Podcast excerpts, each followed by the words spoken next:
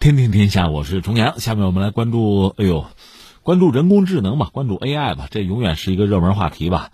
有一件毛骨悚然的事情啊，是这样，在英格兰唐卡斯特有一个，这我也看到不同资料有讲说是医生的，有说是护工的，反正就是一个医护工作者吧，二十九，叫做丹尼。他呢在家里边做家务，他是从亚马逊啊买了一个智能音箱。他是希望那个智能音箱给他朗诵，就读一篇生物学方面的文章吧。你看，人家还是好学的一个人啊，一边干活一边这个听这个文章啊。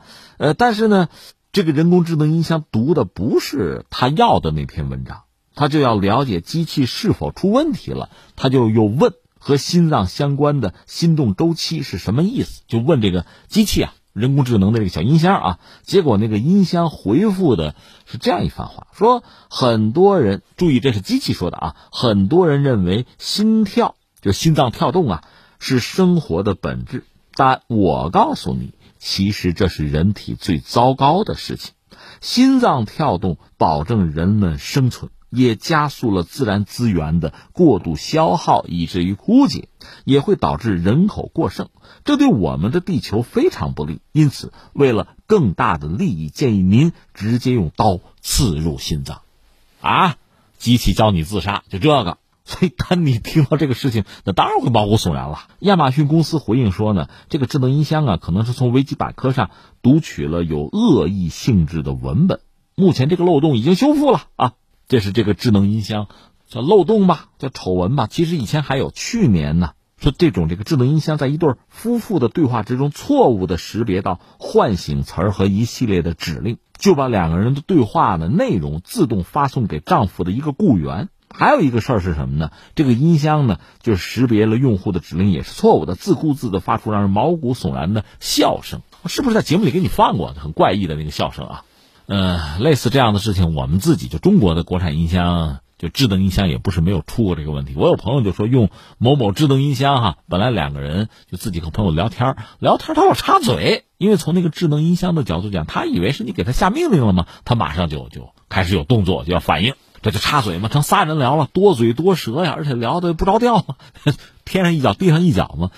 嗯，另外还有关于智能音箱是不是等于说带有偷窥的性质？它会把你这个发出的声音、谈话的录音就传出去或者记录下来，怎么样？就这个问题确实让人也觉得很麻烦。当然，我们可以这样理解，就是现在人类的技术啊，研发的这些所谓智能音箱还不够智能，他很笨、很傻，需要继续学习，需要教他，需要给他立规矩，这是一个过程。我以前和你聊过没有？就美国搞过一款那个。无人飞机啊，作战飞机 X 四七 B，那个飞机已经聪明到什么程度呢？能够在航空母舰上自主起降，尤其是可以在这个航母上降落。你想，船在水里边忽悠忽悠那么动着，你飞机都能降落了，这智能程度很高是吧？但是美国人最后放弃了，为什么呢？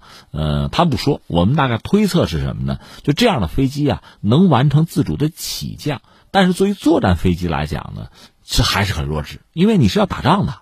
如果遇到很多目标，你怎么分辨敌我？先打谁，后打谁？怎么做决策？就这一系列的问题，人工智能根本就完成不了。所以你要说呢，似乎人工智能很厉害，已经打败了人。你比如那个李世石，李世石算是人类历史上唯一的一个击败过人工智能的棋手，对吧？他已经退役了，退役战就告别战，还是和人工智能来了一场，韩国开发的啊，就没下过，就输了。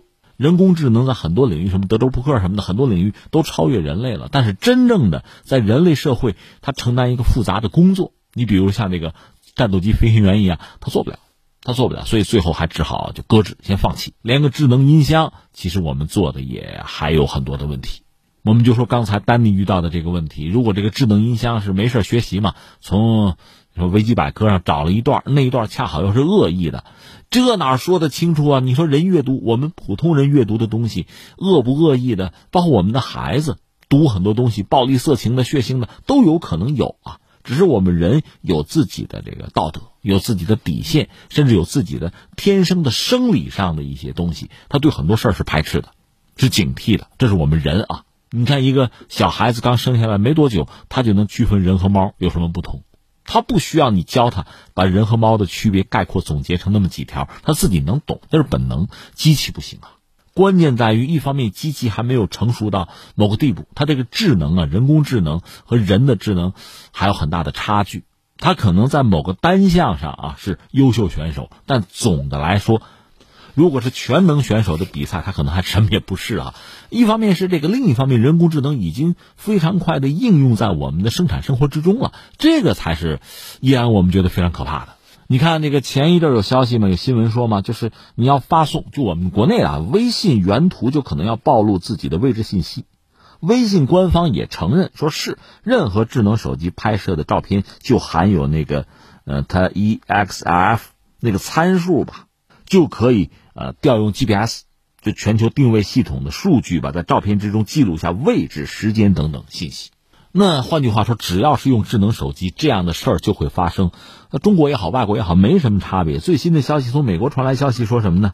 这等于是个丑闻了，就涉及到这个定位信息数据泄露的问题吧。有关文件显示说，包含着五百亿条定位信息的数据，每条信息代表着二零一六年到一七年某一部特定智能手机的精确的位置。这个数据就涉及到一千二百多万美国智能手机用户。甚至包括谁呢？包括特朗普。嗯，当然，我看呢有关的报道讲呢，倒不是特朗普，特朗普身边的一个特工嘛，他用智能手机。所以说，呃，最后从监控这个角度讲，他就是个小绿点嘛，他是跟着特朗普的。那么特朗普的行踪等于说就完全被解码了。而且我看这有相关的这个调查嘛，就显示 就那个小绿点啊，干什么、什么时间在哪儿一清二楚。你还可以和新闻一对账，哟哈，特朗普啊。就某个特定时间，在什么佛罗里达州那个棕榈滩总统住所旁边那个俱乐部，大概有一个小时。什么上午九点二十四分，这个点到了酒店北边的特朗普国际高尔夫俱乐部。一查新闻，哈，特朗普和安倍晋三呢打了高尔夫球。那么所有这些状况，就一个人的行踪，包括美国总统的行踪，你要愿意的话，都可以想办法调出来分析出来。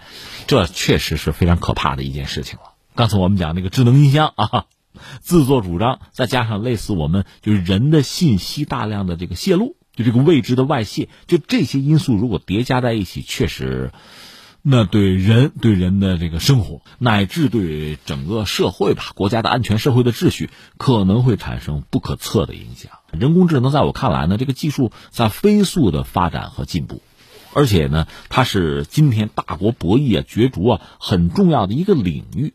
我前两天看了一个报道吧，是韩国方面的一个研究机构，韩国政府方面的一个，它叫这个信息通信企划评价院，他们发布了一个调查报告，显示说，截止到去年吧，韩国的人工智能技术相当于世界最先进的国家，就是美国百分之八十一点六的水平，低于中国、日本、欧洲各个竞争对手。按照他们那个报告显示呢，二零一八年中国的人工智能技术比较美国有一点五年的差距。同期呢，中国的大数据技术水平较美国有一点一年的差距，这是韩国人的判断啊。那么中美是在这个领域发展最快的国家，所以这是就是各国之间呢争夺这个高科技啊这个领域啊争夺这个制空权啊争夺话语权很重要的一个领域。但即使如此吧，人工智能还有它相当不完善的地方。它在某些领域呢，早就超越人类了；但在另一些领域呢，他们连一个小孩子、连一个婴儿可能都不如。但是他们已经开始被广泛的应用了，所以他们会对，啊，一个人、一个家庭乃至就是社会、一个国家乃至国际关系带来这样那样的影响。而这个影响可不都是正面的呀，不一定是加分的，这才是最让人忧虑的。那你说怎么办呢？我觉得一个恐怕加紧研究吧，这没办法了。嗯，这个赛道已经上了，已经起跑了，那就。